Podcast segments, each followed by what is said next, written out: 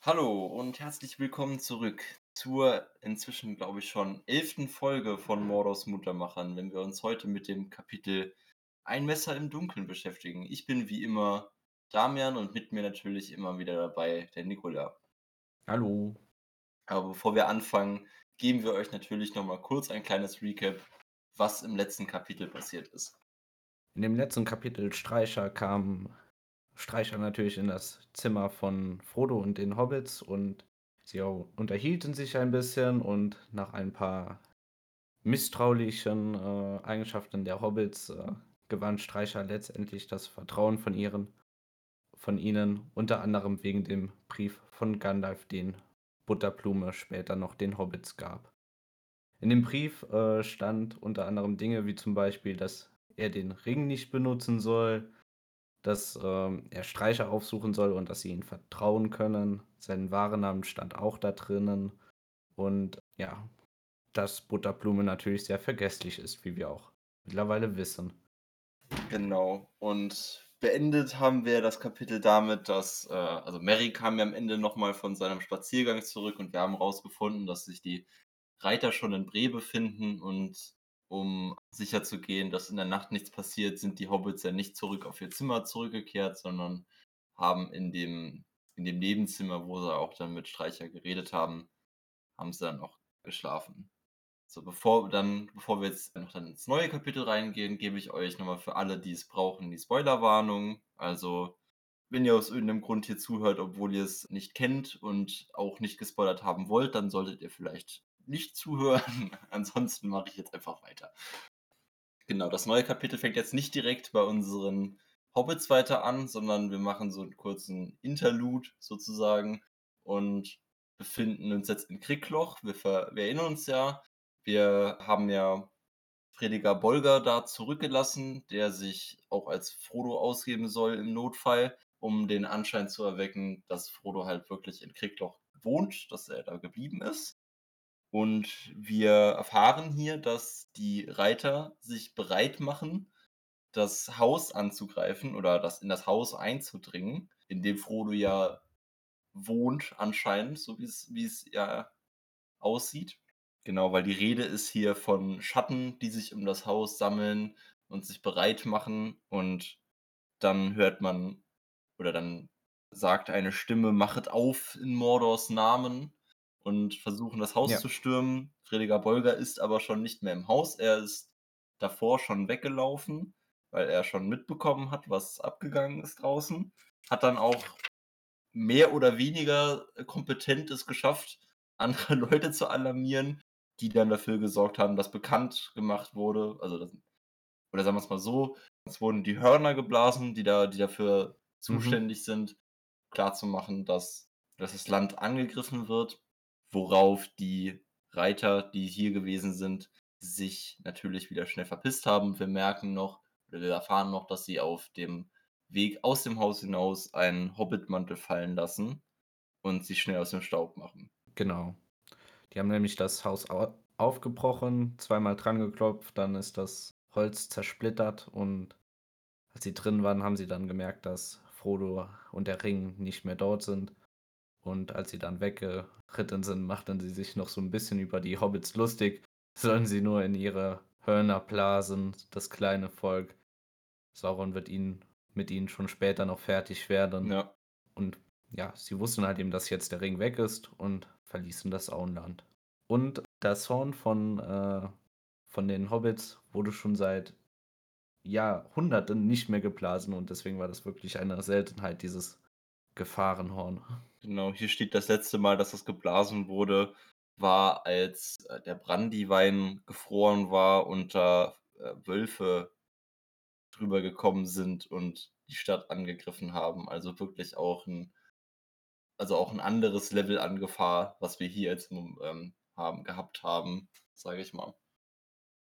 Es geht jetzt, nachdem wir hier sozusagen gelernt haben oder mal erfahren haben, wie es im Kriegloch, was im Kriegloch überhaupt passiert ist, nachdem wir da ja jetzt schon länger nicht mehr gewesen sind, geht es dann natürlich bei unserer richtigen Hobbit-Gruppe weiter.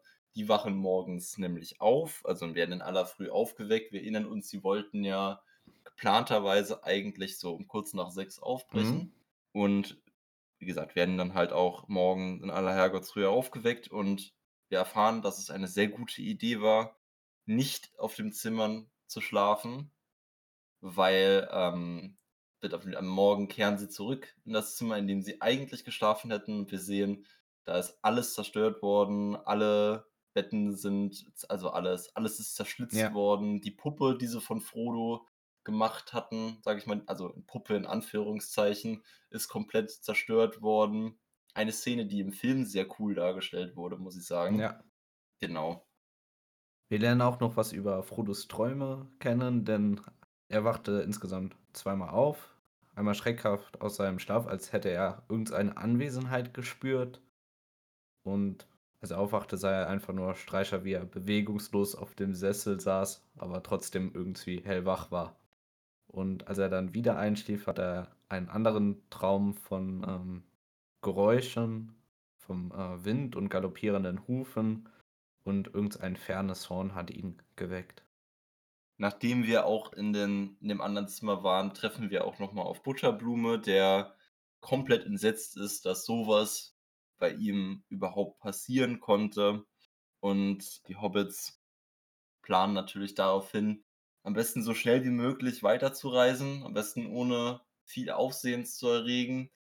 Aber da kommt halt dann Butterblume noch mit der schlechten Nachricht vorbei, dass irgendjemand in der Nacht den Stall die Stalltore geöffnet hat und alle Pferde und alle Ponys und damit natürlich auch die die Ponys, die die Hobbits dabei hatten, alle abgehauen Ja. sind.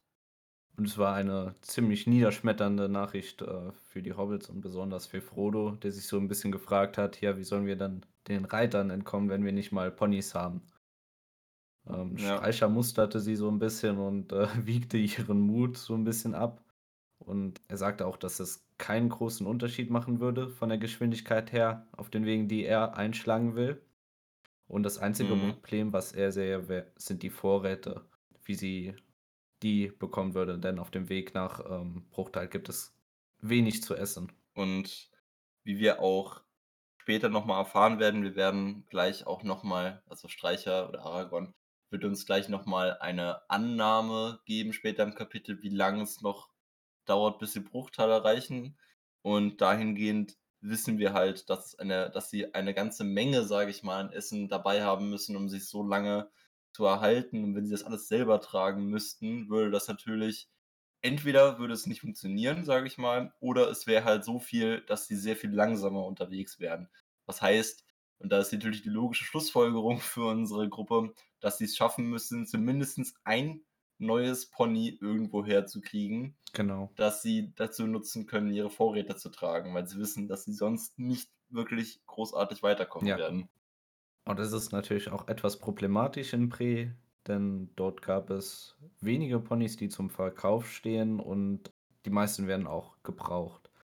Deswegen jagte Butterblume Hinz durch das Dorf, um äh, durch die Stadt, um schlussendlich ein Pony zu finden, was vielleicht noch zu gebrauchen ist, zu zum Verkauf steht.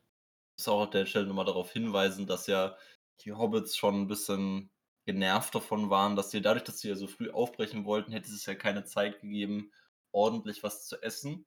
Jetzt also Aragorn hatte halt gesagt: „Nur 'n kleinen Happen im Stehen und dann müssen wir los.“ Und Merry sagt: „Ein Gutes hat es ja jetzt, dass wir noch hierbleiben müssen, um 'n neues Pony zu suchen. Jetzt können wir natürlich ausgiebig noch frühstücken.“ Ist natürlich das Wichtigste für unsere Ja. Hobbits. Wir wissen ja, Essen Essen ist natürlich das Nonplusultra hier und das wird auch noch einige Zeit lang so Ja. bleiben. Auf jeden Fall, wir erfahren, dass 3 Stunden lang verloren gehen für die Reise aufgrund der Suche nach einem neuen Pony. Und dazu kommt dann halt auch noch, dass das einzige Pony, das sie finden können, das jemand zum Verkauf anbietet ist ein, wie es hier beschrieben wird, ein elendes Tier, ein krankes, altes Tier, eventuell sogar an der Schwelle zum Tod und das auch noch angeboten von Lutz Fahnrich. Der Typ, wie wir letzte Folge schon herausgefunden haben, einer, der wahrscheinlich mit den Reitern und sowieso schon unter einer Decke Ja. steckt. Das ist ja war ja auch ein großer Zufall, dass alle Ponys verschwinden und er das einzige anbietet zum Verkauf und das auch noch extrem überteuert. Genau. Und Frodo vermutete dahinter natürlich einen Trick von Lutz und das Tier würde zu ihm zurücklaufen und wäre eh schon halb, halb tot. Und Streicher entgegnete dann, dass es, dass er vermutlich einfach nur seinen Gewinn erhöhen will. Und Ja. Butterblume zeigte sich natürlich verständlich, er war mehr oder weniger ja verantwortlich für das Verschwinden, weil er ja der Wirt war und er bezahlte dann das Tier für die Hobbits und gab ihnen 18 weitere Pfennige als Entschädigung für das Verschwinden ihrer Tiere. An der Stelle wird auch gesagt, dass es natürlich ein herber Schlag ist für Butterblume, Mhm, so viel Geld genau. zu verlieren.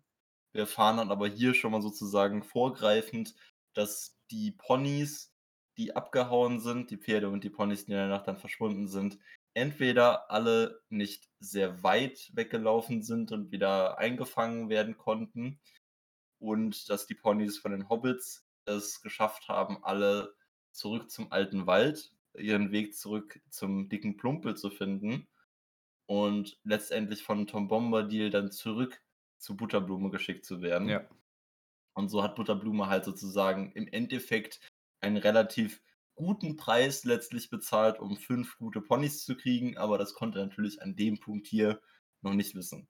genau, das passiert nämlich einige Zeit später. Und ja, den Po- Ponys ging es halt eben dann gut, aber sie würden auch nie den Gefahren von Mordor ausgesetzt werden oder auch nie Bruchteil sehen, wurde so als Gleichnis dann am Ende noch dazu gesagt. Genau. Ja, und das waren auch nicht die einzigen Tiere, die vermisst wurden, denn eine weitere Gruppe vermisste auch ihre Reittiere, die dort untergebracht wurden und gaben natürlich Butterblume die Schuld dafür. Später stellte sich heraus, dass ein einer der Gruppe verschwunden war und das war dieser schielende Freund von äh, Lutz Farning. Und dann wurde natürlich sehr schnell die Schuld dem zugeschoben. Hat sich auch rausgestellt, dass aus der Gruppe, aus dieser reisenden Gruppe, erstens mal keiner mit dem überhaupt befreundet war und zweitens keiner sich daran erinnern konnte, wann der überhaupt zu ihrer Gruppe zugestoßen ist. Und dann hatte Butterblume mit denen dann auch keine Probleme mehr. So, Also als nächstes geht es dann natürlich damit weiter, dass unsere Gruppe aufbricht und das halt nicht wie geplant kurz nach sechs, sondern erst vier Stunden später um kurz nach zehn. Und anders als geplant natürlich auch nicht schön in aller Stille, ohne Aufsehen, sondern alle haben natürlich mitbekommen, dass sie abreisen wollen, allein schon durch die Aktion, dadurch, dass sie einen Pony kaufen mussten. Und auf dem Weg raus sieht sie auch eigentlich nochmal jeder. Ja. Also sie werden da, sind viele Leute, die ihnen nochmal zugucken oder böse Blicke zuwerfen und auch nicht allzu nette Sachen zurufen teilweise.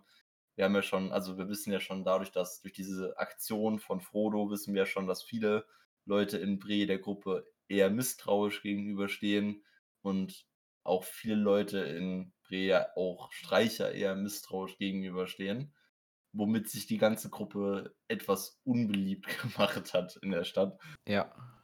Und so kam es dann halt eben dazu, dass auch Nachbarsdörfer einfach die Abreise mehr oder weniger verfolgt. Und das ist, halt- ich stelle mir das so ein bisschen wie so eine Parade eigentlich vor, wo sie dann in der Mitte stehen. Ja, genau so habe ich es mir aber auch vorgestellt. Und am Rand dann die Leu Leute von Schlucht, Arschet und halt eben natürlich Bre. Ja, Und ja, von der Geheimnistuerei war dann nicht mehr viel da. nee. Und ein Abgesch Abschiedsgeschenk von Kunz und Hinz waren es, Äpfel denen mitzugeben und eine Pfeife, den Hobbits. Mhm. Übrigens sage ich immer Kunz und Hinz, weil es einfach im Buch immer Kunz und Hinz steht und nicht Hinz und Kunz. Wow. Mal, das Und- haben sie richtig hingekriegt. Ja, genau. Vielleicht wollten sie es auch nicht immer ins Lächerliche ziehen. Okay, Weiß das kann auch sein. Ja, und Sam knabberte, Sam, Sam knabberte nachdenklich an einen der Äpfel und als sie dann zu Lutz kamen, der noch ein paar schnappige Worte ihnen zugeworfen hat, war Sam etwas wütend und warf den Apfel auf Lutz und traf ihn mitten im Gesicht auf die Nase. Finde ich auch immer super, wie schlagfertig Sam in solchen Momenten ist. Ja, Sam geht mir zwar manchmal ein bisschen auf die Nerven in den Büchern, weil er halt immer so auf dem Trip ist, wie er auch im letzten Kapitel immer allem extrem misstrauisch zum Beispiel gegenübersteht, was ja auch Ja. nicht unbedingt schlecht ist. Es ist halt teilweise nur ein bisschen nervig. Aber dann gibt es natürlich auch solche Momente wie hier, wo er dann halt einfach auch uns ein bisschen Genugtuung gibt, indem er dem Typ, wo wir schon wissen, dass er ein bisschen für die beschissene Situation, in der die Hobbits sich gerade befinden, mitverantwortlich ist und ihm schön saftig eine, eins auf die zwölf ballert mit dem Ja. Apfel. Und am Ende sagt er dann noch so, schade um den Apfel. Ja. genau. Und der nächste Teil, in dem wir jetzt kommen, ist jetzt eigentlich erstmal nur so ein bisschen wieder wie in Kapiteln davor. Also sind ja jetzt einfach, wir sind jetzt einfach unterwegs im Land ein bisschen.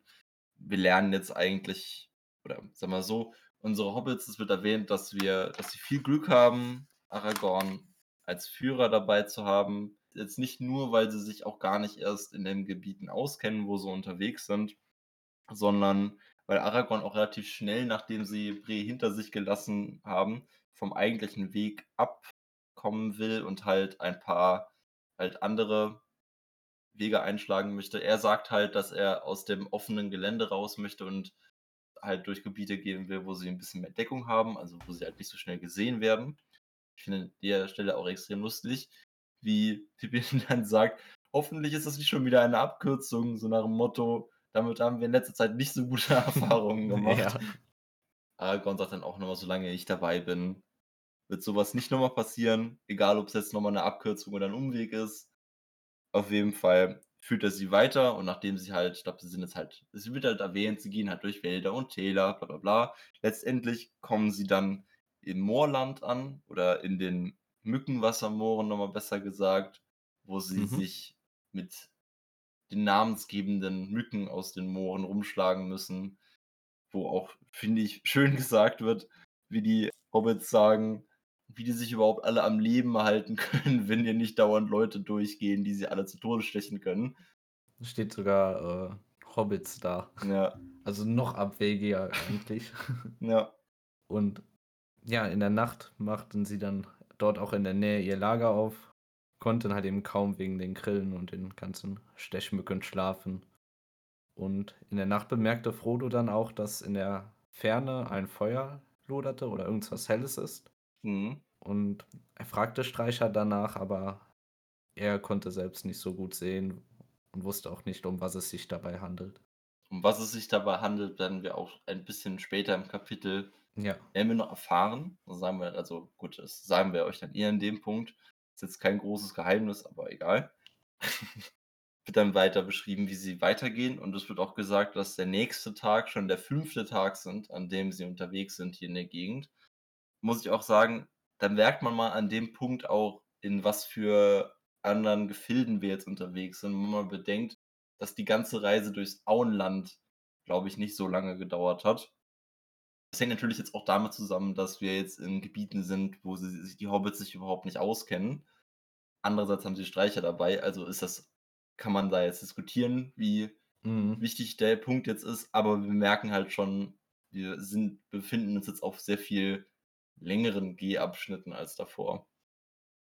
Und der Tag an, also der fünfte Tag, wo, sie jetzt, wo wir jetzt unterwegs sind, ist auch der Tag, wo wir jetzt das erste Mal die Bergkette, also zumindest sehen sie an dem Tag schon mal die Bergkette mit dem Berg der Wetterspitze, wo wir ja dann noch hinkommen werden nachher.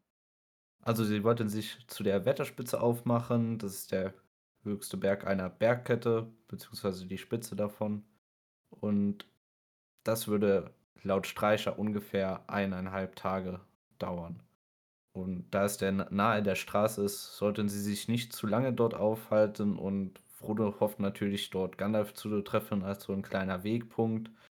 Aber selbst Streicher bezweifelt das und es wäre ein extrem großer Zufall, wenn er zufällig dort auftauchen würde. Ja. Es gäbe auch einige Spione, die nicht nur so harmlos sind wie Vögel. Ich finde ja vor allem, also wie Aragorn ja komplett richtig hier anmerkt an der Stelle, ist ja, dass klar, sie wissen, dass Gandalf wahrscheinlich dahin kommen würde, aber es müsste halt schon, also selbst wenn Gandalf da ab irgendeinem Punkt hinkommt, da er auch nicht lange bleiben kann, und sie da hingehen und auch dann nicht lange bleiben können, wäre es halt schon ein Riesenzufall, wenn sie es schaffen, genau gleichzeitig da einzutreffen. Ja.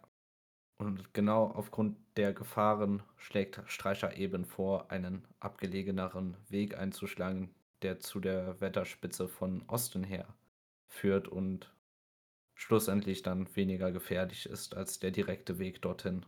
Genau, und ich meine, dass die dass die Straßen vermieden werden, ist ja jetzt auch schon nichts Neues mehr hier auf den Wegen. Weil die Straßen sind ja immer da, wo unsere Reiter unterwegs sind. Finde ich auch noch mal hier schön, äh, wird nebenbei wird noch mal so 'n kleiner Stich Richtung Frodo gemacht. Wir haben ja schon am Anfang des Buches wurde ja Frodo ein bisschen dafür geärgert, dass er ja auf der dass die Reise ihm ja guttun würde, dass er endlich mal 'n bisschen Gewicht verlieren könnte. Und Ja. Pippin, glaube ich, ja anscheinend aber anmerkt, dass das anscheinend ja inzwischen noch nicht so viel angeschlagen hätte. Weil Pippin sagt ja, dass Frodo inzwischen doppelt so hobbitmäßig aussieht wie vor, was er anscheinend womit er anscheinend meint, dass Frodo anscheinend es geschafft hat, sogar noch zuzunehmen auf ihrer Reise bis jetzt. Muss man aber auch sagen, wenn man bedenkt, wie oft äh, die Hobbits auf dem Weg auf der Reise bis jetzt ausgewogene Festmailer zu essen hatten, dann wundert mich das aber ehrlich gesagt auch nicht. Ja, und Frodo entgegnete daraufhin nur, dass das sehr merkwürdig sei, machte seinen Gürtel enger und sagt, dass er, wenn er noch mehr abnehmen würde, fast schon ein wie ein Geist aussehen würde. Und mit überraschender Ernsthaftigkeit ermahnte ihn dann Streicher, nicht von solchen Dingen zu reden. Kann man sich an der Stelle natürlich auch noch mal fragen: „Hm, ist das jetzt ganz zufällig hier untergebracht worden?“ Foreshadowing. Ja. Aber dazu auch dann noch mal später mehr. Als Nächstes, wir kommen ja so langsam näher zur Wetterspitze, wird halt angemerkt oder ich weiß nicht mehr, einer von den Hobbits auf jeden Fall fragt halt, wer die Wetterspitze überhaupt gebaut hat, wer diesen oder nicht die Wetterspitze selbst, die Wetterspitze ist ja der Berg, aber wer die Straße und was auf der Wetterspitze drauf ist, gebaut hat, weil das halt alles so unvertraut und seltsam wirkt. Es erinnert Pippin, glaube ich, stark an die Hügelgräber und er fragt halt, ob auf der Wetterspitze 'n Hügelgrab oder irgendwo in der Nähe sich 'n Hügelgrab befindet, weil ihn das Ganze halt alles schon sehr stark auch an die Grabwichte erinnert. Und daraufhin erklärte ihnen halt eben Streicher, dass die Menschen von Westernesse diesen angelegt haben, obwohl diese hier nicht gelebt haben. Zwar haben sie die Bergkette rund um die Wetterspitze haben die Wetterspitze und die Bergkette benutzt, um sich gegen die Streitkräfte von Angmar zu wehren, als strategischer Verteidigungspunkt eben. Und der Pfad, auf dem sie gingen, diente selber nur zur Versorgung.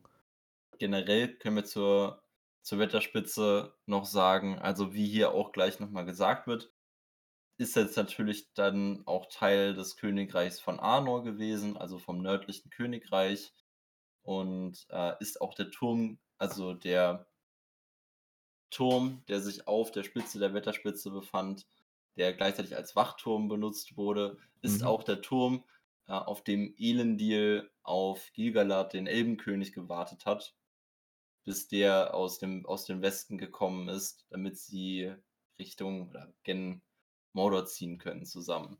Genau. Und dieser Turm wird Amon-Sul genannt und das bedeutet nicht viel mehr als Berg des Windes. Ist Ja. das ist Sindarin und bedeutet Berg des Windes. Genau. Heute ist der Amon-Sul niedergebrannt und eingestürzt und das ist zurückzuführen auf eine auf die Truppen von Angmar, die diesen mal eingenommen haben und dort wurde ein Palantir untergebracht und den wollte Angmar natürlich haben und hat sich den an sich gerissen. Genau. Und 'n Palantir für alle, die ich denke mal, dass die Leute, die hier zuhören, wahrscheinlich wissen, was einer ist, aber ich denke, wir können trotzdem einfach mal kurz erklären, was das ist. Also, die Palantiri waren 7 Steine, so also, man stelle sich eine Kristallkugel vor, nur halt in schwarz, würde ich jetzt einfach mal sagen. Und die wurden dazu genutzt das waren sozusagen wenn man vor diesem Stein stand, konnte man sozusagen kommunizieren mit Leuten, die an an an einer anderen Stelle einen der anderen Steine hatten. Das heißt, die konnte man für Kommunikation über lange Reichweite benutzen, was ja sonst normalerweise in so 'ner alten mitterlichen mittelalterlichen Welt überhaupt nicht möglich gewesen wäre. Ja. Und diesen, ähm, Palantir ist wir wissen natürlich, im heutigen Mittelerde weiß man nicht mehr, wo alle Palantiri sind. Das da ist halt einer, von dem wir sicher sagen können, dass er höchst was heißt sicher er ist höchstwahrscheinlich bei Sauron, weil er ja von vom Hexenkönigreich von Angmar damals eingenommen wurde. Und der einzige andere Palantir, von dem wir sicher wissen, wo er ist, befindet sich ja in oder befindet sich ja zurzeit in Isengard. Wobei, hat Gondor nicht auch noch einen? Erinnere ich mich da jetzt falsch oder hatte nicht äh, sogar Denethor auch noch einen? Weiß ich gerade gar nicht mehr, aber wurde der, der Palantir hier nicht irgendwo nach Angmar einfach nur gebracht? Ich weiß es jetzt ehrlich gesagt nicht genau. Also ich hätte jetzt, ich wäre jetzt einfach mal davon ausgegangen, dass dadurch, dass der halt von Angmar eingenommen wurde und Angmar ja letztendlich zu Mordor gehört, mehr oder weniger, dass der dann auch letztendlich bei Sauron gelandet wäre. Nee, ich glaube, der wurde einfach nur nach äh, hier Ost gebracht. Okay. Ja, gut. Bis 1974, okay, man weiß es nicht. Bis 1974, drittes Zeitalter, wurde in Ost auch einer der Palantiri aufbewahrt danach. Keine Ahnung. Kann sein. Ich weiß nicht. Mir würde es halt logisch, logisch erscheinen, wenn es so wäre. Also wenn ich mich richtig erinnere, kann auch sein, dass ich gerade kompletten Blödsinn erzähle, aber ich glaube mich irgendwie zu erinnern, dass Gondor auch noch einen hat, was mhm. insofern mhm. ja Sinn machen würde, dass ich glaube ich, dass glaube ich in Osgiliath auch mal einer war und das könnte halt der sein, der dann sich jetzt in Gondor selber befindet, also in Minas Tirith befindet. Aber da bin ich mir jetzt auch nicht mehr komplett sicher. Und ich meine, generell das Thema Palantiri ist halt sehr kompliziert, sage ich mal. Ja. Oder also dahingehend kompliziert, dass es halt jetzt nie von Tolkien gründlich erklärt wurde, wo die Steine alle sind oder wo die überhaupt mal alle waren. Es gibt halt, also außer die einzigen Stellen, wo wir halt sicher wissen, dass da wirklich mal einer war, ist halt der Amonsul und Osgiliath, soweit ich weiß. Und alles andere, es kann sein, dass es natürlich noch mehr Stellen gibt, wo es sicher ist, dass da welche waren, aber die sind mir dann auf jeden Fall schon nicht mehr bekannt. Das wüsste ich jetzt schon nicht mehr. Ich glaube, in den ganzen Minas lag sogar ein, äh, jeweils ein Palantir, weil ich glaube, also ich weiß jetzt nicht, ob es, ich glaube, die Stadt, die, äh, also Minas Ethil, da, daher hat Sauron den ähm, Palantir bekommen, wo von den Nazgul. Ja. Gut, ich meine, das ist ja auch so, das ist ja das, was ja auch im in Schatten des Krieges passiert. Mhm. Ich kann mir auch gut vorstellen, dass das stimmt. Andererseits, da ja Schatten des Krieges jetzt nicht unbedingt zum Kanon. Er gehört ja jetzt nicht zum Kanon. Deshalb wäre ich mir da jetzt halt nicht so sicher. Aber grundsätzlich, nur weil das Ganze, also nicht alles, was im Spiel passiert, nicht zum Kanon gehört, heißt es ja nicht, dass das nicht stimmen muss. Und es wird ja auch Sinn machen. Ja. Aber mal weg von diesem kleinen Ausflug der auch eigentlich schon gar nichts mehr mit dem zu tun hat, was eigentlich im Kapitel passiert. Wie gesagt, das ist halt eigentlich nur so ein bisschen Hintergrund zur Wetterspitze gewesen. Wie gesagt, wir hatten ja vorher schon Gilgalad erwähnt, weil der wird jetzt hier auch nochmal erwähnt. Also es wird halt erwähnt, dass Elendil auf dem Turm gewartet hat, dass Gilgalad aus dem Westen herkommt, damit sie zusammen im letzten Bündnis gen Mordor ziehen können. Und darauf fragen halt die Hobbits, wer Gilgalad ist. Und Sam fängt darauf an, ein paar Verse aus einem Lied über Gilgalad zu singen. Ich werde das jetzt nicht vorlesen an der Stelle, aber es geht halt grundsätzlich darum, dass, also, sag mal, umrissen, dass Gilgalad war ja der, ähm, der König der Noldor oder zumindest der König, ich sage jetzt einfach mal König der Noldor, also der König der Hochelfen, wird halt kurz beschrieben, hier von seinen Waffen, die er dabei hatte, von seinem Schwert, von seinem Speer und so weiter. Und letztendlich, dass er halt in Mordor gestorben ist. Ja, genau. Denn Gilgalad war, wie du schon gesagt hast, König der Elben und er zog mit Elendil, also der Vater von Isildur, in den Krieg gegen Mordor und gründete das letzte Bündnis. Genau. An der Stelle, die anderen Hobbits waren an der Stelle halt komplett baff dass Sam derjenige war, der jetzt natürlich wusste, wer Gilgalad ist. Und wie gesagt, Sam hat halt drei Verse aus diesem Lied gesungen und fragen ihn halt, ob er nicht weiter singen kann. Und äh, Sam sagt ihn natürlich da an der Stelle ein bisschen peinlich berührt, dass das alles ist, was er von dem Lied kennt.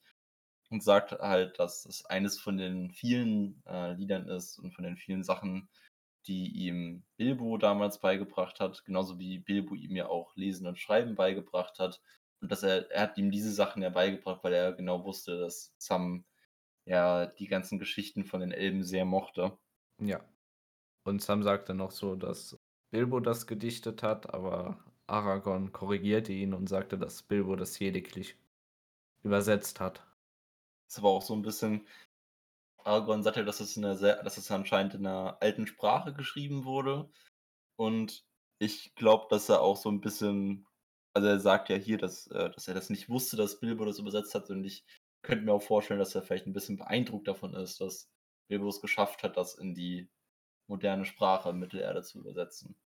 Weil ich denke jetzt auch einfach mal, dass es vielleicht auch nicht mehr vielen bekannt ist, das Lied, weil ich meine, das ist ja an dem Punkt, dass ich denke ja mal, dass das Lied nicht lange gemacht wurde, nachdem Gilgalad gestorben ist.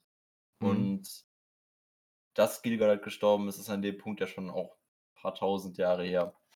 Ja. Genau, weil vor allem, also Sam sagt halt auch, Bilbo muss auch eigentlich das ganze Lied übersetzt haben, weil Bilbo, äh, Sam sagt auch an der Stelle, dass das Lied noch viel länger war, mit äh, ganz vielen Sachen über Mordor und so, die er aber halt auch nie als Kind lernen wollte, weil ihm das dann etwas zu gruselig war.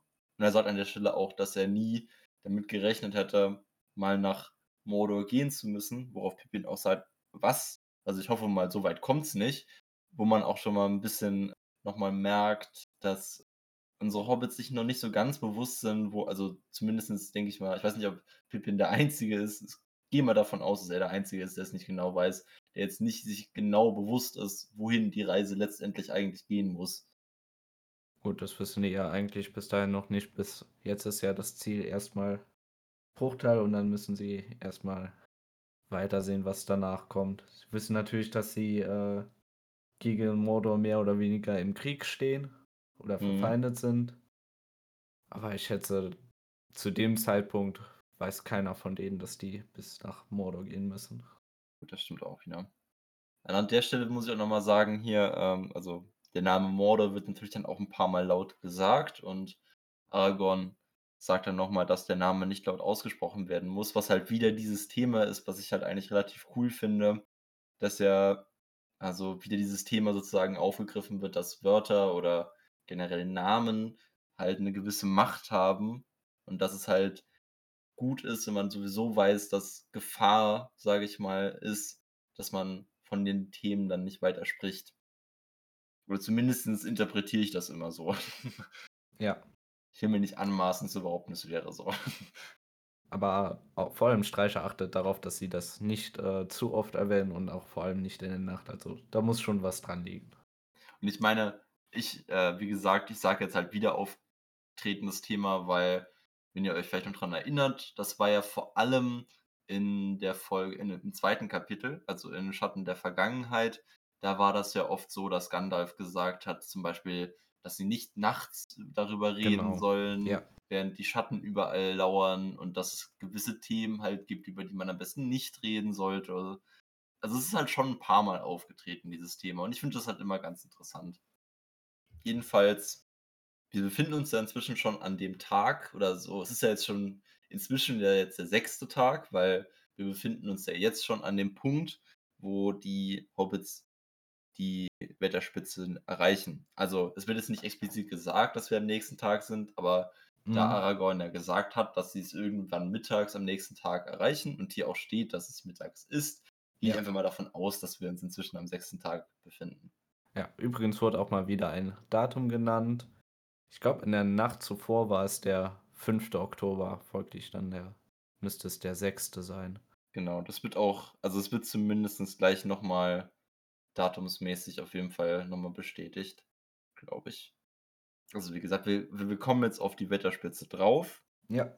Das erste, was wir dort sehen, also es ist ja, wie gesagt, die Wetterspitze ist inzwischen halt nur noch so ein Kreis an so eine kleine kreisförmige Ruine von dem wirklichen Turm genau. ist, ja genau. nicht mehr, ist ja nicht mehr wirklich was übrig.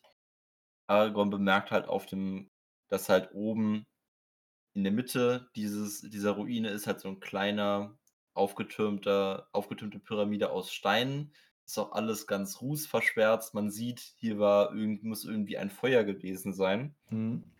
Und er merkt halt, der oberste Stein auf dieser kleinen Pyramide ist nicht so rußgeschwärzt wie die anderen. Und dann nimmt er den halt und sieht, dass da halt Runen eingeritzt wurden. Und diese Runen wurden zwar extrem schnell eingeritzt, aber man konnte entziffern, dass es vermutlich G3 bedeuten soll. Und das heißt eben, dass Gandalf am dritten Tag des Oktobers vermutlich hier gewesen ist. Genau. Zumindest hoffen sie das zu wissen. Genau. Und da Streicher uns halt auch nochmal sagt, dass es dann halt schon drei Tage her gewesen ist, Ja, wissen wir halt jetzt, dass wir, also ist es nochmal jetzt bestätigt, dass wir uns Math halt jetzt im Moment am 6. Oktober sind. genau. Und dann wird auch nochmal gesagt, sagt Aragorn auch nochmal, dass ihn das jetzt natürlich auch daran erinnert an das äh, Licht, das sie vor drei Tagen Genau. gesehen haben, also das auch ja Frodo gesehen hatte, was uns natürlich nochmal bestätigt, okay, das war Gandalf, den, äh, den sie da gesehen haben auf der Wetterspitze und wahrscheinlich, während er gerade am Kämpfen war mit jemandem. Und jetzt muss man mal wieder auf dieses Glück oder diesen Zufall zurückkommen, denn äh, Aragorn hat ja gesagt, es ist kompletter, kom wäre zu viel Glück, dass sie genau an dem Tag Gandalf treffen. Aber jetzt muss man mal nachdenken, wie knapp sie sich eigentlich verfehlt haben. Weil Ja, ein paar Tage ist ja wirklich keine große Zeitspanne bei so großen Reisen und auch in der Ja. Welt. Und ja, für ein paar Tage länger oder langsamer und dann hätten sie ihn tatsächlich getroffen. ja, das stimmt. Man muss ja auch sagen, hier, keine Ahnung, wenn Gandalf jetzt nicht diesen Stein hinterlassen hätte, dann wüssten sie das ja auch noch nicht mal. Ja, Ich meine, der Punkt, dass das ja überhaupt so ist, gibt halt so, Frodo gibt das halt nochmal ein bisschen Hoffnung, dass sie halt wissen, dass sie nicht weit hinter Gandalf sind auf der Reise. Wobei Aragorn dann noch ein bisschen äh, reservierter ist. Er sagt ja auch, dass Waldläufer auch öfters mal zur Wetterspitze kommen Mhm. und halt auch Runen benutzen, wenn sie was machen. Also Gandalf ist sich nicht, äh, sorry, Aragorn ist, nicht, ist sich nicht so hundertprozentig sicher, ob jetzt wirklich Gandalf hier gewesen ist. Aber wir können an der Stelle sagen, natürlich, also es ist ja auch Gandalf gewesen, der da gewesen Ja. ist. So ist es jetzt nicht. Aber unseren Hobbits gibt es halt vor allem nochmal so ein bisschen Hoffnung zu wissen, okay, Gandalf ist auch hier gewesen, wir sind nicht weit hinter ihm. Und, Es gibt ihnen halt nochmal so ein bisschen Mut für die weitere Reise. und vor allem, dass er überhaupt noch lebt, weil sie ihn wirklich von ihm gar nichts mehr gehört haben und das Schlimmste schon befürchteten. Genau. Und jetzt kommen wir nämlich auch zu dem Punkt, dass Frodo oder ich weiß nicht mehr genau wer, aber auf jeden Fall fragen sie halt Aragorn, wie lange sie denn eigentlich noch brauchen würden, bis sie nach Bruchtal kommen. Und jetzt ist es halt so, dass Gandalf, äh, Gandalf, sorry, dass, dass Aragorn ihnen halt sagt, dass sie mindestens zwölf, sogar eher noch 14 Tage brauchen würden, um es bis zu der äh, Furt zu Mhm. schaffen. Also die Furt äh, über den Fluss, der von Bruchtal aus, also von der Stadt in Anführungszeichen, runterkommt. Also noch nicht mal bis Bruchtal genau selbst, sondern nur bis zu dieser Furt bräuchten sie wahrscheinlich noch 14 Tage. Was uns auch nochmal zeigt, also wirklich, wir befinden uns hier nochmal in ganz anderen Gefilden, was Entfernungen und Reisen angeht. Ja, Also, ich würde mal sagen, die ganze Strecke, die sie bis jetzt gegangen sind, ist schon ein gutes Stück mehr gewesen als das, was sie bis davor gegangen sind. Und jetzt gehen sie ja noch mal viel weiter, was uns auch noch mal so ein bisschen zeigt, wie klein das Auenland eigentlich ist. Weil da sind sie ja wirklich extrem schnell komplett durchgekommen. genau. Also Aragorn hat gesagt, dass er vermutlich zwölf Tage brauchen wird bis dorthin, aber mit allem anderen drum und dran und auch mit den Hobbi Hobbits an seinen Fersen werden es mindestens 14 Tage werden von hier aus bis nach Bruchtal bzw. Bruinenfort. Genau. Frodo ist an dem Punkt natürlich ein bisschen frustriert. Er ärgert sich halt darüber, dass er überhaupt durch dieses durch diesen ganzen Scheiß, äh, aus seinem schönen Leben im Auenland fortgerissen wurde und dass er sich jetzt mit diesem ganzen Mist um rumschlagen muss. Ja, Und während Frodo sich noch darüber ärgert, merken unsere Hobbits, dass sich auf der dass sie in der Entfernung auf der Straße ein paar dunkle Punkte erkennen können. Und zunächst ist sich Streicher bzw. Aragorn nicht sicher, was es ist, aber er befürchtete natürlich schon das Schlimmste. Und als er dann etwas genauer hinsieht, merkt er auch, dass er, dass der Feind da ist. Genau, also von beiden Seiten der Straße kommen jetzt Reiter auf die Wetterspitze zu. Das heißt, wir also die Gruppe wird gerade eingekreist und sie sind auch nicht mehr sehr weit weg. Also hier steht, es sind allerhöchstens ein paar Meilen. Und Arag also es wird dann jetzt gefragt, ob es nicht besser wäre, jetzt vielleicht noch schnell abzuhauen, bevor die da sind. Aber Aragorn sagt, dass sich das wahrscheinlich nicht großartig lohnen würde und sie am besten dann einfach gleich hier bleiben. Also, weil mhm. früher oder später würde es eh zur Konfrontation mit den Reitern kommen. Ja. Dann können sie es auch da machen. Genau. Und etwas weiter unten kommen, treffen sie sich dann wieder mit Sam und Pippin und die haben eine, ein Lager gefunden, ein kleines Lager, wo Feuerholz ist. Und Aragorn entgegnete dann, dass er wünschte, er hätte diese Stelle entdeckt, denn Sam und Pippin, so ungeschickt wie sie sind, äh, haben natürlich alle Spuren zertrampelt. Und aus den überrestlichen Spuren konnte Aragorn dann nur noch erkennen, dass kürzlich auch noch Waldläufer hier gewesen sein müssten, beziehungsweise dass hier einige Stiefelpaare zu sehen sind. Sagt auch vor allem, dass in den Spuren mindestens die Abdrücke von einem Paar schwerer Stiefel gewesen sind und dass er denkt, dass das heißt, dass die Reiter auch schon mal hier gewesen sind, was natürlich heißt, dass sie auf Gebiet oder zumindest in einem Gebiet gegen die Reiter konfrontiert werden, das die Reiter bereits kennen, was Aragorn nicht so cool findet. Mhm. Aragorn erzählt jetzt natürlich jetzt gleich noch, wie man gegen die Reiter ankommen kann, aber bevor das, wir haben, glaube ich, gerade noch kurz was übersprungen, nämlich erfahren wir gerade, hat uns davor nämlich Aragorn noch ein bisschen was über die Reiter selbst erzählt. Genau. Denn Mary hat eine interessante Frage gestellt und er, zwar hat er gefragt, ob die Reiter überhaupt sehen können. Denn immer wenn sie denen begegnet sind oder in der Nähe von denen waren, haben sie natürlich geschnüffelt. Ja, unsere Schnüffler. Und da sagt er sogar, und da sagt er sogar lustigerweise, wenn Schnüffeln überhaupt das richtige Wort dazu ist. Ach, ja. Das haben wir uns ja auch ja. schon gefragt. Und daraufhin entgegnete Streicher eben, dass sie leichtsinnig auf dem Berggipfel waren und er unbedingt auch ein Zeichen von Gandalf finden wollte. Und daraufhin sagt er halt eben, dass die Reiter über ihre Pferde beziehungsweise über ihre Geschöpfe, die sie in der, über die sie Kontrolle haben in der Nähe, sehen können. Aber sie selber eben nicht. Also es wird dann vor allem gesagt, also so, ich glaube, so wie das beschrieben wird, die Reiter sind nicht blind, aber sie können so, ich denke mal, dass sie Formen und Schatten, äh, Formen und sowas genau. erkennen können. Aber Aragorn sagt halt vor allem, dass in der, in der Mittagssonne oder halt generell im Sonnenlicht ähm, das wenige, was die Reiter sehen, können sie dann halt erst recht nicht mehr sehen. Aber in der Nacht genau. äh, sind die Reiter halt in der Lage, Sachen und Formen und was auch immer alles zu erkennen und sehen zu können, was natürlich den äh, normalen Leuten, wie jetzt halt Aragorn oder den Hobbits halt verborgen wäre in der Nacht.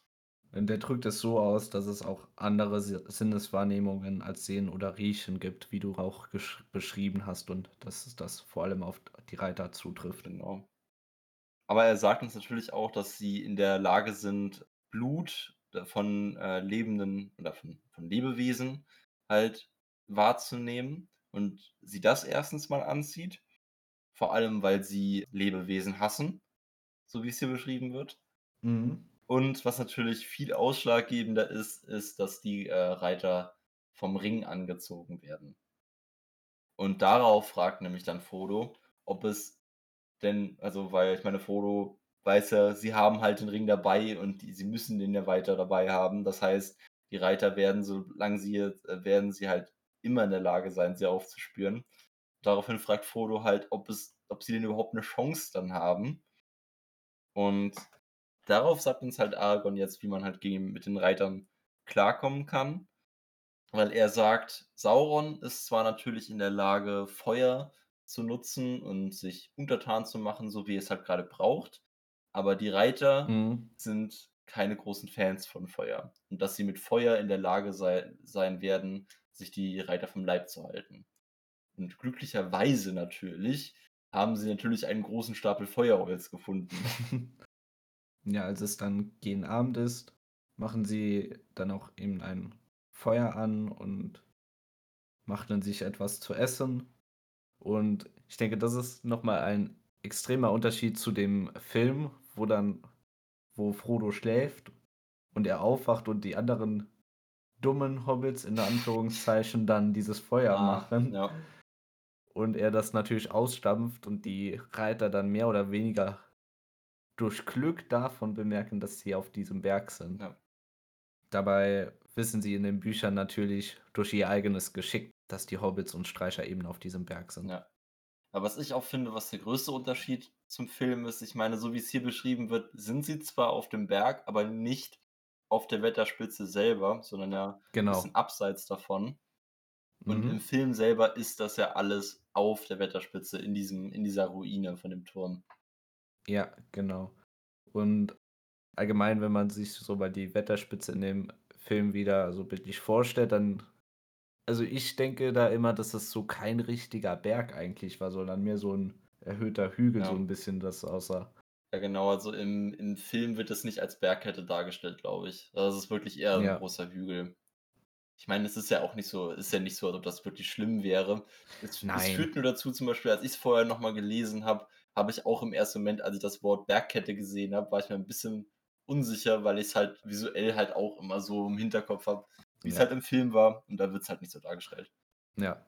Nebenbei finde ich auch ganz lustig, wie hier gesagt wird, die also die Hobbits machen ja auch grade Essen und dann wird hier ja schon gesagt, sie versuchen ja schon sparsam mit ihrem Essen umzugehen und was sie so essen, äh, kann man jetzt grade nicht 'n Festgelage für Hobbits nennen und trotzdem schaffen sie's nicht, sich das Essen so einzuteilen, dass es reicht für die also sie merken jetzt schon, dass es nicht reichen wird für die komplette Reise. Und Streicher macht denen dann mehr oder weniger Hoffnung und sagt, dass er Erfahrung darin mit hat, Essen in der Wildnis eben aufzutreiben, über Beeren, Kräuter oder auch Wurzeln oder halt eben auch als Jäger und dass sie sich darum keine Sorgen machen müssen. Ja. Andererseits sagt er halt, dass Essen in der Wildnis zu beschaffen natürlich auch Zeit in Anspruch nimmt und dass Ja. der beste Weg halt wäre, sich weiter das Essen zu rationieren und also die Gürtel 'n bisschen enger zu schnallen und sich einfach darauf zu auf auf die Festmähler in Bruchtal zu freuen. Ja, genau.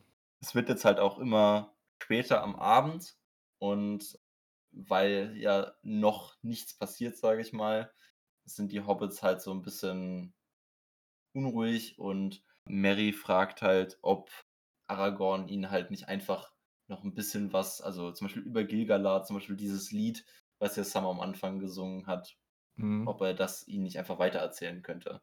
Und dann sagt er, dass dafür dass er für ihn selber und Frodo auch für sie beide ist das Lied sehr wichtig. Mhm.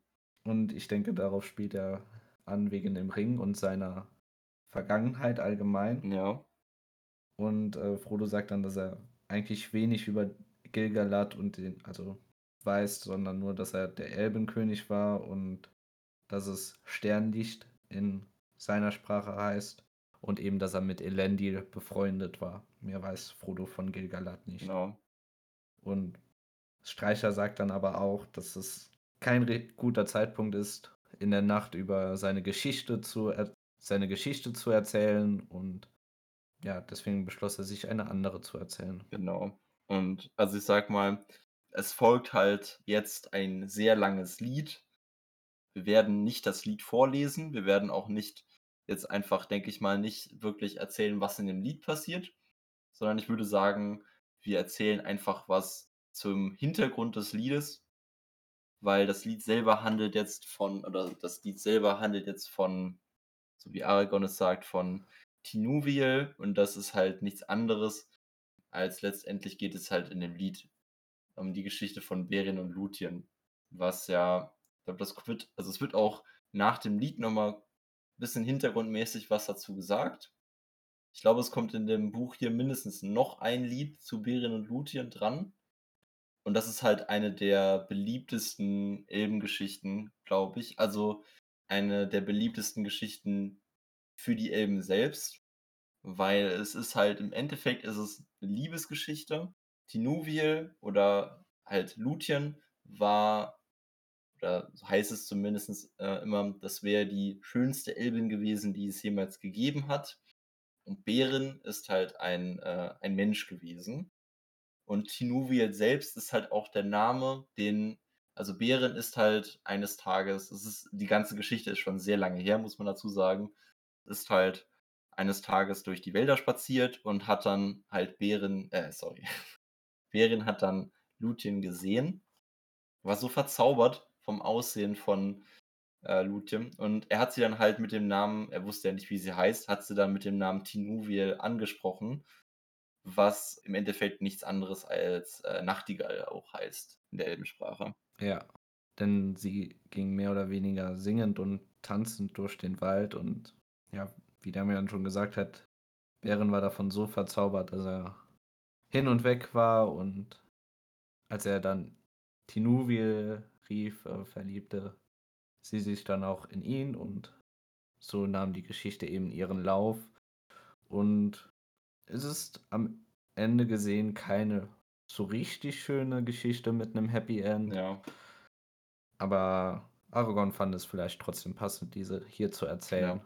Weil Tinuviel eben so schön ist und das Gedicht oder das Lied vor allem von ihr ging. Auch im Buch wird das noch 'n bisschen beschrieben, weil also das wird jetzt halt hier noch 'n bisschen beschrieben. Lúthien ist die Tochter von, äh, einem Elbenkönig gewesen, der hieß Thingol. Das Mhm. war der Herrscher von Doriath Doriath, glaube ich. Und Beren hatte halt sozusagen den Wunsch, Lúthien zu heiraten. Thingol wollte natürlich nicht, dass ein Mensch seine Tochter heiratet und hat ihm dann den also, das war noch in der Zeit, als Morgoth sozusagen der große Bösewicht war und Sauron, wie auch hier gesagt wird, noch dessen Diener war. Hier wird auch der Name Angband erwähnt, dass er die Festung von Morgoth war. Und, Mhm. äh, Thingol hat halt, äh, Beren gesagt, dass er könnte Lúthien heiraten, wenn er ihm einen der Silmaril, die Morgoth ja gestohlen hatte, äh, besorgen könnte. Also, sozusagen, er hat ihm eine Aufgabe gestellt, von der er ausgehend ausging, dass unmöglich zu machen ist. Einfach halt um Genau. also, oder sage ich mal so, er hat das halt er hat diese Aufgabe gestellt, weil entweder also, es gab ja nur 2 Möglichkeiten, entweder Beren kriegt's nicht hin und, äh, darf dann halt seine Tochter nicht heiraten oder er kriegt es hin und Thingol kriegt im Endeffekt eine einen der Silmaril. Jetzt muss man aber mal denken, was für ein Typ das eigentlich war, denn er ging ja fest davon aus, dass er das nicht schafft. Das heißt, der hat ihn einfach in den Tod geschickt Ja.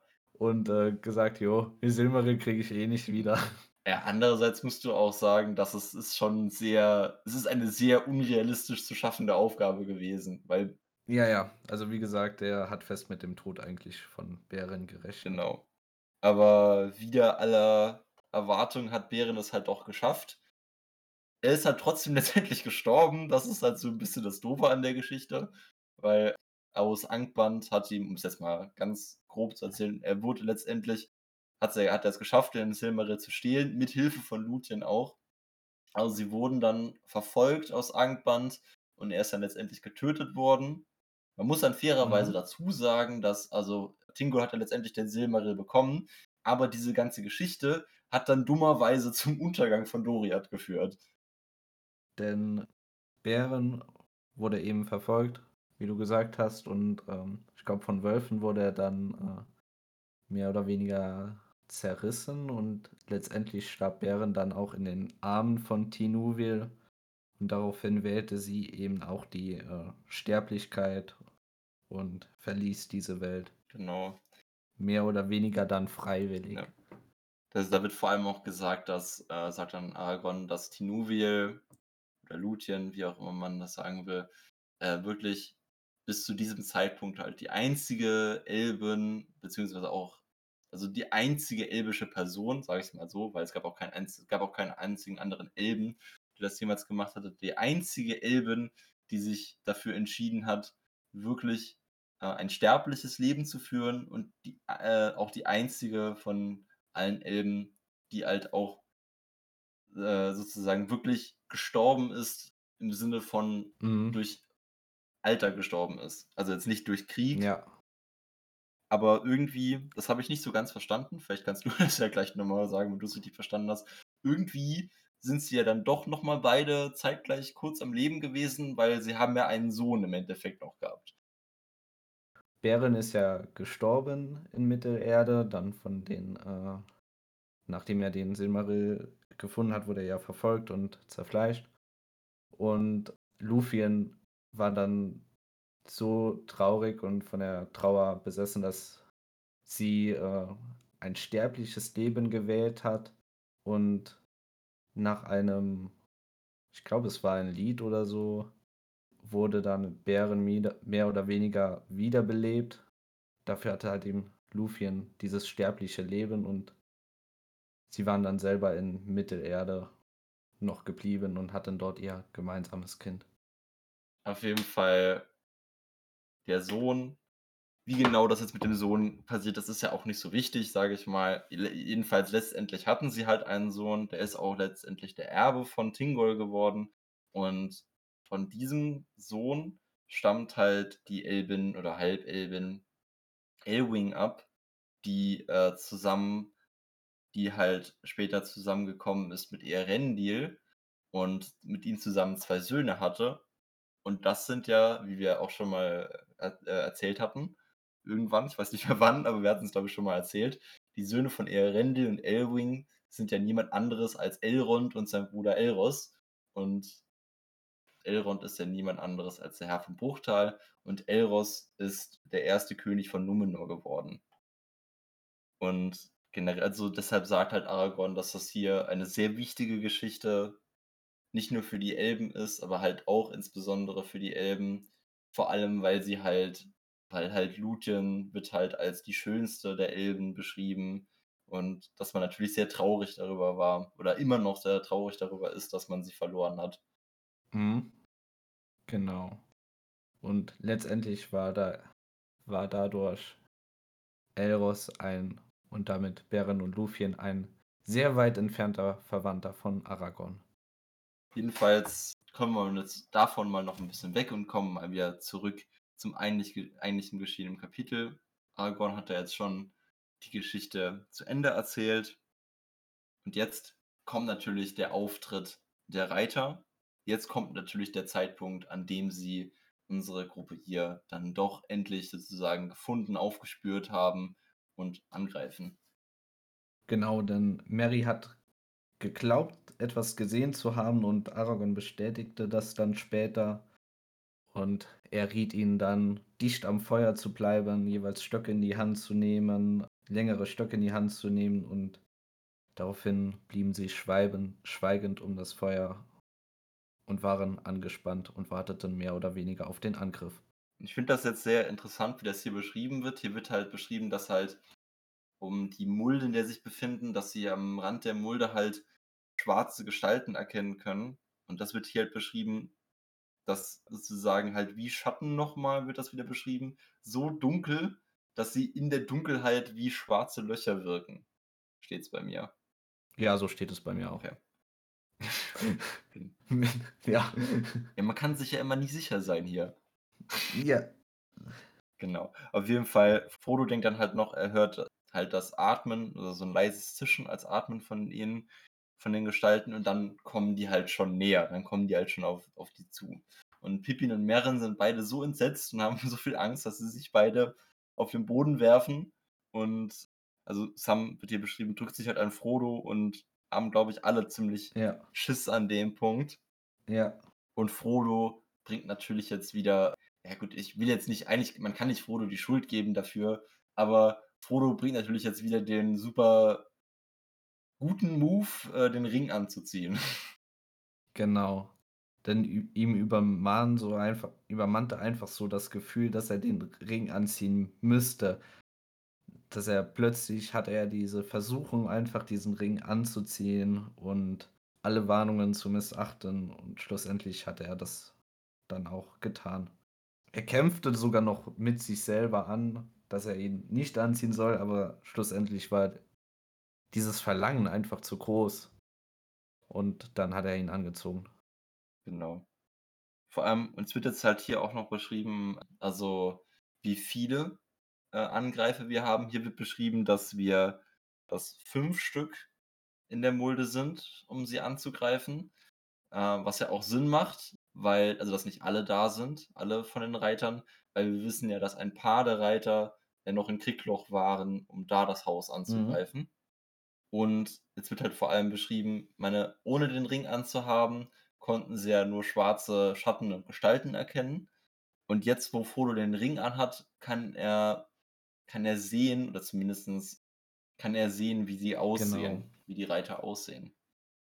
Also es ist jetzt auch nichts allzu Spannendes, sage ich mal.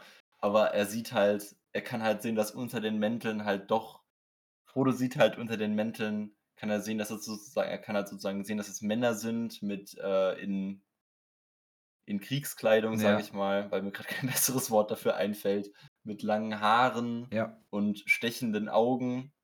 Die, der einzige Hinweis, sage ich mal, darauf, dass das jetzt aber keine lebenden Geschöpfe mehr sind, ist so sagt, beschrieben, dass sie ziemlich knochig aussehen. Also vielleicht, also zumindest sehr alt aussehen, aber wir haben keinen direkten Hinweis darauf, dass es sich hier nicht um lebende Menschen handelt. Aber ich sag mal, äh, ich glaube, den Hinweis braucht auch an dem, an dem Punkt schon keiner mehr. Was ich jetzt ziemlich interessant finde, Frodo sieht halt, dass es einen von den fünf gibt, der erstens mal größer ist als alle anderen und auf dem Helm, den er anhat, zusätzlich noch eine Krone trägt.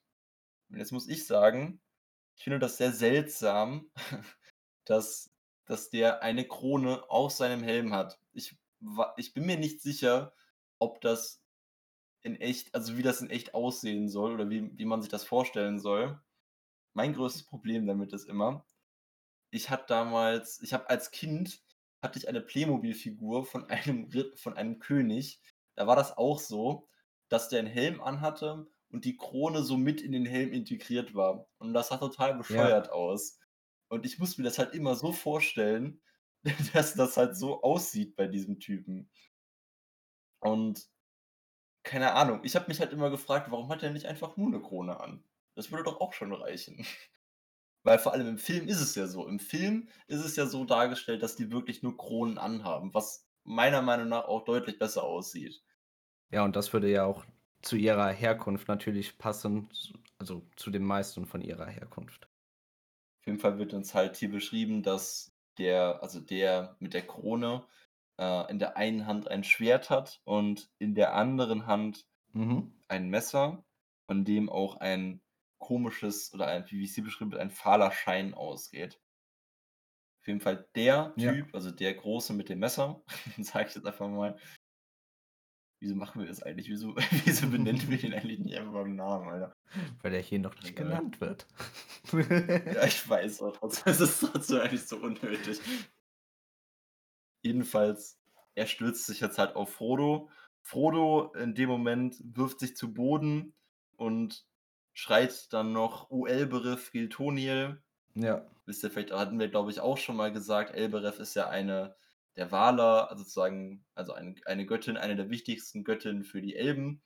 Ist jetzt an der Mhm. Stelle gerade nicht so wichtig, auf jeden Fall sagt er das hier halt und sticht halt mit seinem eigenen Schwert mit Stich, sticht er noch in, in die Gestalt hinein. Und irgendwie hat er, dass er sowas äh, sagt und merkt, äh, bedeutet für mich nochmal, dass er weiß, dass er eigentlich jetzt hier Mist gebaut hat und verzweifelt ist. Und ja, darauf drin hin kommt so ein schriller Schrei von dem Feind. Und auf einmal spürte Frodo dann so einen Schmerz, als ob ein vergifteter oder ein Pfeil aus vergiftetem Eis seine linke Schulter durchbohrte. Genau. Das heißt, wir haben gar nicht die Möglichkeit, uns zu freuen, dass Frodo vielleicht einen von den Typen verwundet hat, weil er es selber geschafft Ja. hat, verwundet zu werden. Genau. Und gerade als er in Ohnmacht fällt, streift er dann noch schnell den Ring von seiner Hand und klammert ihn fest und sah dann wieder Streicher und die anderen. Es wird vor allem beschrieben, man sieht, wie Streicher mit also bewaffnet mit einem brennenden Holzscheit in jeder Hand, den Reitern entgegentritt. Und da muss ich immer sagen, das ist eine meiner Lieblingsmomente in den Filmen, wenn Ja. Streicher einen der einen einen der Reiter diesen brennenden Stock in die Kapuze wirft und der Typ anfängt zu brennen. Ja. Das ist echt eine super Szene. Und dann da ich glaube, der fällt ja dann auch noch von diesem Turm runter. Ja. Generell der ganze Kampf ist im also ich meine, hier im Buch, es passiert ja eigentlich nichts, sage ich mal. Also Ne. nicht viel zumindest. Ich möchte nicht behaupten, dass nichts passiert, aber nicht viel. Das hat der Film schon, muss ich geschafft äh, muss ich echt sagen, hat der Film sehr gut gemacht, das noch mal 'n bisschen, ähm, rauszum äh, also 'n bisschen besser darzustellen. Und ich finde halt vor allem die Darstellung, wie die Reiter, so wie Frodo sie sehen kann, ist im Film auch echt ziemlich cool gemacht. Ja. Muss dazu sagen, vielleicht wir reden ja immer nur ab und zu mal über die Filme, immer dann, wenn's uns grade also entweder also ich rede immer, wenn über die Filme, wenn's mir grade mal wieder einfällt Ja. oder wenn wir halt an 'ner Szene sind, die halt einfach wo man's gut mit den Filmen vergleichen kann oder auch gut auf irgendwas hinweisen kann. Aber an ich möchte an dem Punkt noch mal kurz einfach die Chance nutzen, um zu sagen, dass, wenn ihr das, warum auch immer, noch nicht getan, äh, haben solltet, dann kann ich euch nur die empfehlen, die Filme zu gucken oder vielleicht eine etwas sinnvollere Empfehlung, falls ihr die noch nicht gesehen habt, dann würde ich euch echt mal empfehlen, euch die Extended-Version der Filme anzugucken. Ja, auf jeden Fall, die ist noch mal deutlich besser. Da sind einige interessante Szenen noch mal dabei. Genau. Also, ich glaube, im ersten Film macht's keinen so so riesigen Unterschied. Da sind zwar auch neue Sachen dabei, Mhm. Aber gerade der 2. und der 3. Film sind halt wirklich noch mal deutlich anders in der Extended-Version. Ja, und damit, denke ich, wären wir schon wieder am Ende unseres 11. Kapitels angelangt. Ich glaube auch. Wie gesagt, letzte das Letzte, was passiert ist, ist, dass Frodo den den Ring ausgezogen hat und in Ohnmacht fällt. Damit Genau. ist das Kapitel eigentlich beendet. Wir bedanken uns mal wieder fürs Zuhören. Vielen Dank und bis zum nächsten Mal. Bis zum nächsten Mal, wenn wir euch das 12. Kapitel vorstellen, die Flucht zu Furth. Damit Ja. auf Wiederhören.